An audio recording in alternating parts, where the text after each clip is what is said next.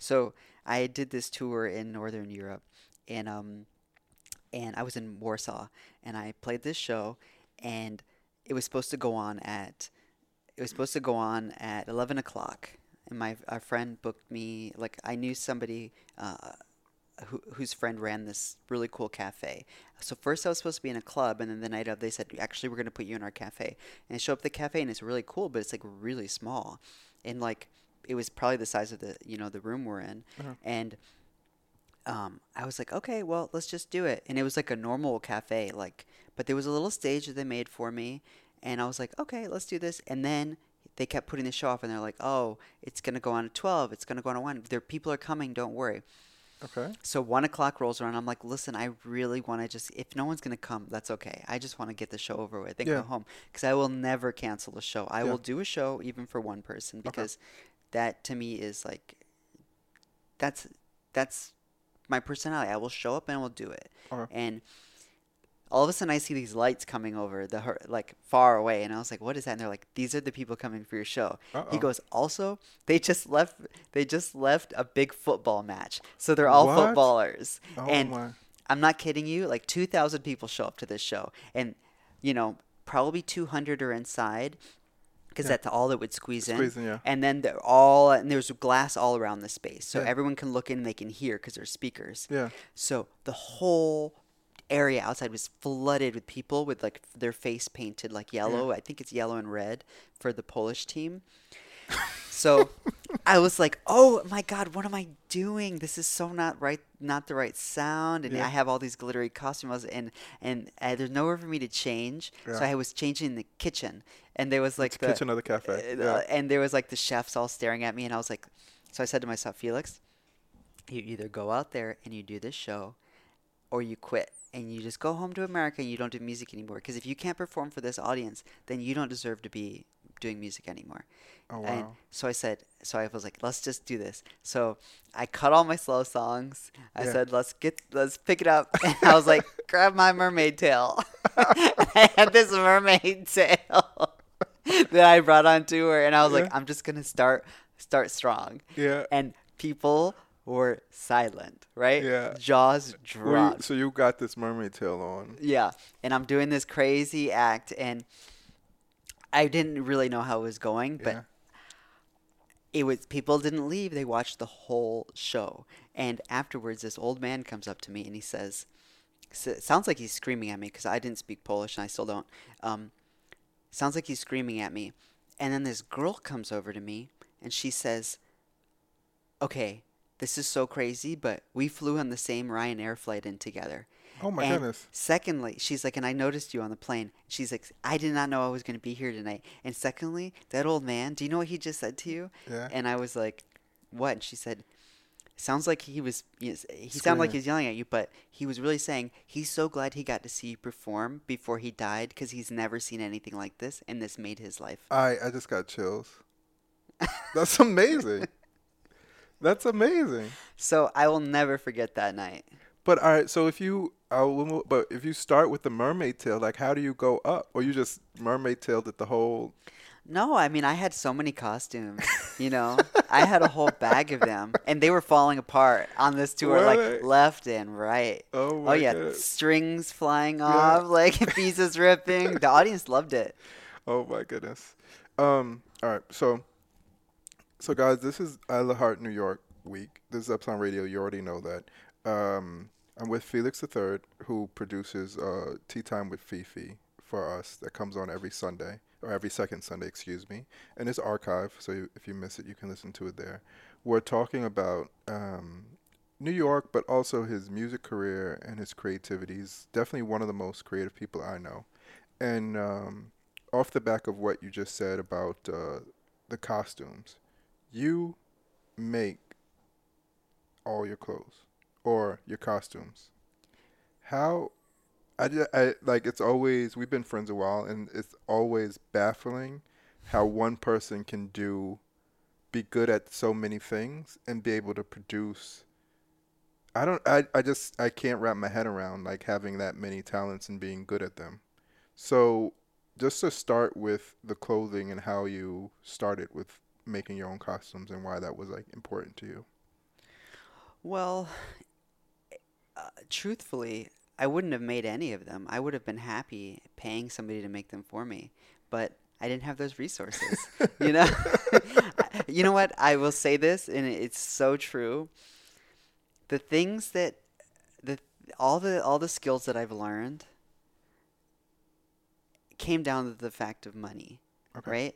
Like some people say, "Oh, I like," and I've always been a create. I've always created things and I've experimented, right? I'm an I among so many people, um, I feel like everything should be customized, right? If you're going to be an artist, make your make it your voice. And so I could one I couldn't find people who could really create my voice, um, and two, um, I couldn't afford to hire the people that could. And so I, I took a sewing class and I bought a sewing machine and I was like, people do this all the time, and I just started doing it. And sometimes it worked and sometimes it didn't. And um, and I also loved, you know, without sewing machine, I also loved doing paper mache and all sorts of artistic things to really create these larger than life concepts for the for that project. And um, I am really grateful that I did that um, because it it gives you a sense of, um, I guess, ownership of your voice. Yeah. You know, um, because you know they the cl- most cliche thing they always say about artists is finding your voice. Yeah. Right, and everybody finds it in a different way. For me, it was learning all a hodgepodge of skills that would, you know, would work together. You know. Um, also, I did learn how to sew when I was in seventh grade home economics class, and I sewed a skateboard pillow. A and the only reason pillow. the only reason I learned to sew as well as I did by hand is because the incentive, if you were the fastest sewer in the class, Yeah. you would get these these um peach gummies. You know the Alright. ring the circles with their peach flavored like Haribo. Okay. And, one side is white and one side is like peach with like sugar on them. I think so. I think I mean it sounds familiar. So if you finish sewing by the end of the class, your little mini project, you would the first one you would get these little gummies. And I've been a sugar freak, you know, when I was younger. Yeah. So I would sew faster just so I could get them Yeah. every single day. But you just get one or a pack? You get like three, Okay. and that was enough for me. And it was a skateboard pillow. What in the hell is that? It was a pillow that looked like a skateboard. Oh, okay. I was so confused. I thought maybe it was like a pillow that you put on the skateboard and lay down or Yeah. something when you're watching everybody else mash out or whatever. No, I've hell they always do. wanted to skateboard, but I never learned. Well, you got a million talents. Okay, so fashion wise, you're making your costumes. Where do you find your inspiration from? Oh, um, well, a lot of the stuff comes from like people aft- often give me materials. Um, they'll they'll say, "Oh, I, f- I just had this at ho- home, and I thought maybe you'd want it, and it would be something," or "I had this piece of clothing," and or whatever. So when I start a new project, I kind of go through my bin to see what I have, and then sometimes I deconstruct, sometimes I start from scratch, um, and then I just think about what it is. I look at um, runway shows. I do all sorts of stuff. Um, old old movies, or um, if it's for a music video, then I think about what the video is going to look like, and that's where it comes from. You know? Back to New York. So you've somehow survived in New York. If you call it that, yeah. Yeah, survived in New York, flourished. Um, but like how? Like I mean, that's a bit of a too vague question. But you're doing these shows when you get back from Spain. There's one person in the audience. I'm assuming that wasn't a paid show. Yeah, no, I'm, I lost money. I had to pay for a taxi and then pay for pizza. Yeah, but what? First of all, how do you do that? And then second of all, uh, why do you do that? Like, why this city and why put yourself through that much strain? Why this city? Like, what does it does it give you some? Does this city in itself? I always think of this city as like a living organism. Yeah. Like a functional belly of the beast. Hmm And one, you have to keep moving and keep changing because it's going to move on without you hmm it's not waiting for you. And the way even myself when I lived here, I've moved on from that philosophy, but even myself when I lived here, you have to be of the mindset that it could only happen here. Right. Like you couldn't get this inspiration from any other place, city, uh, per capita, or like pound for pound, block for block. Right. It. I mean, that's that's true.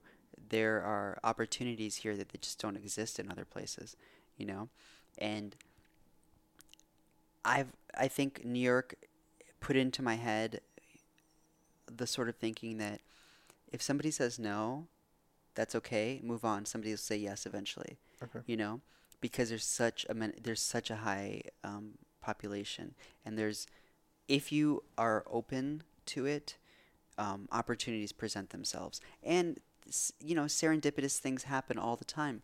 You may be seeking something, you go out, you go to a bar with a friend. That friend brings another friend, and that friend is the connecting point to what you've been looking for. You know. Yeah. Um, so it's just um, it is a living it is a living creature, um, and it's also like a you're in a relationship with the city because it is a very um, taxing place to live when things are not going well, right? Like rent's too damn high, like is too damn high. Yeah, exactly. Well documented. very famous, a fa- Yeah. very famous expression. Yeah. I can't remember his name. Uh, Um, what was that guy's name? he ran on the rent's too damn high party. Yeah, if you guys are listening, just YouTube the rent is too damn high, and then it's not. Uh, I mean, there's a skit about it, but that guy actually existed. Like that, It's amazing. it was one to one. The skit is one to one. The guy, and he, it was something about when you uh, apply to run for mayor, you just need signatures to be on the panel. Yeah. And he was from the rent is too damn high party. In every question, that's what he said. The rent is too damn high. And it's true. It's true. He wasn't wrong. So, you know, like to, to put it simply, it you're in a relationship that is like you said, it's ever changing.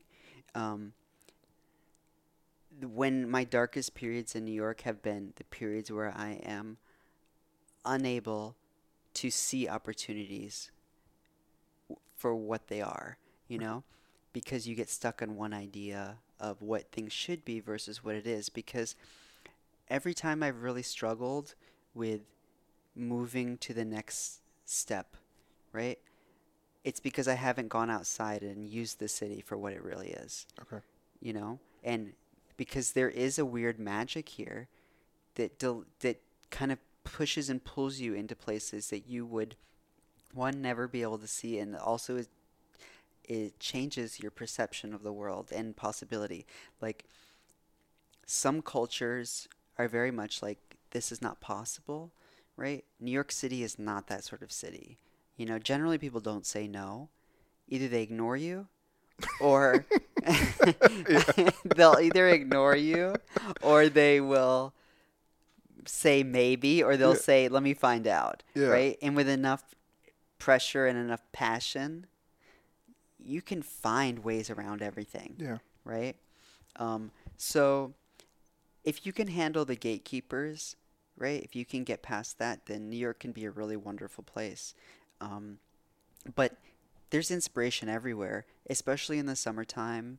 You can go out and you can just see the most wonderful things. I mean, yesterday, while I was looking out my window, I saw the, these two hawks chasing a dove to eat it. And I was like, this is so fucked up. and I watched the whole thing. I was like, oh, I'm definitely scarred. but I would maybe wouldn't see that anywhere else. Yeah, I'm sure it was like somebody off the roof that has a pet hawk, and they threw the threw the dove out. I don't think that was nature. I don't. Doves aren't naturally in, and hawks aren't in New York City. I don't think. I know, I know. was somebody from the roof. It was pretty gruesome. But yeah. I can't. I don't. I guess I don't have a, a concrete answer because it is an emotion.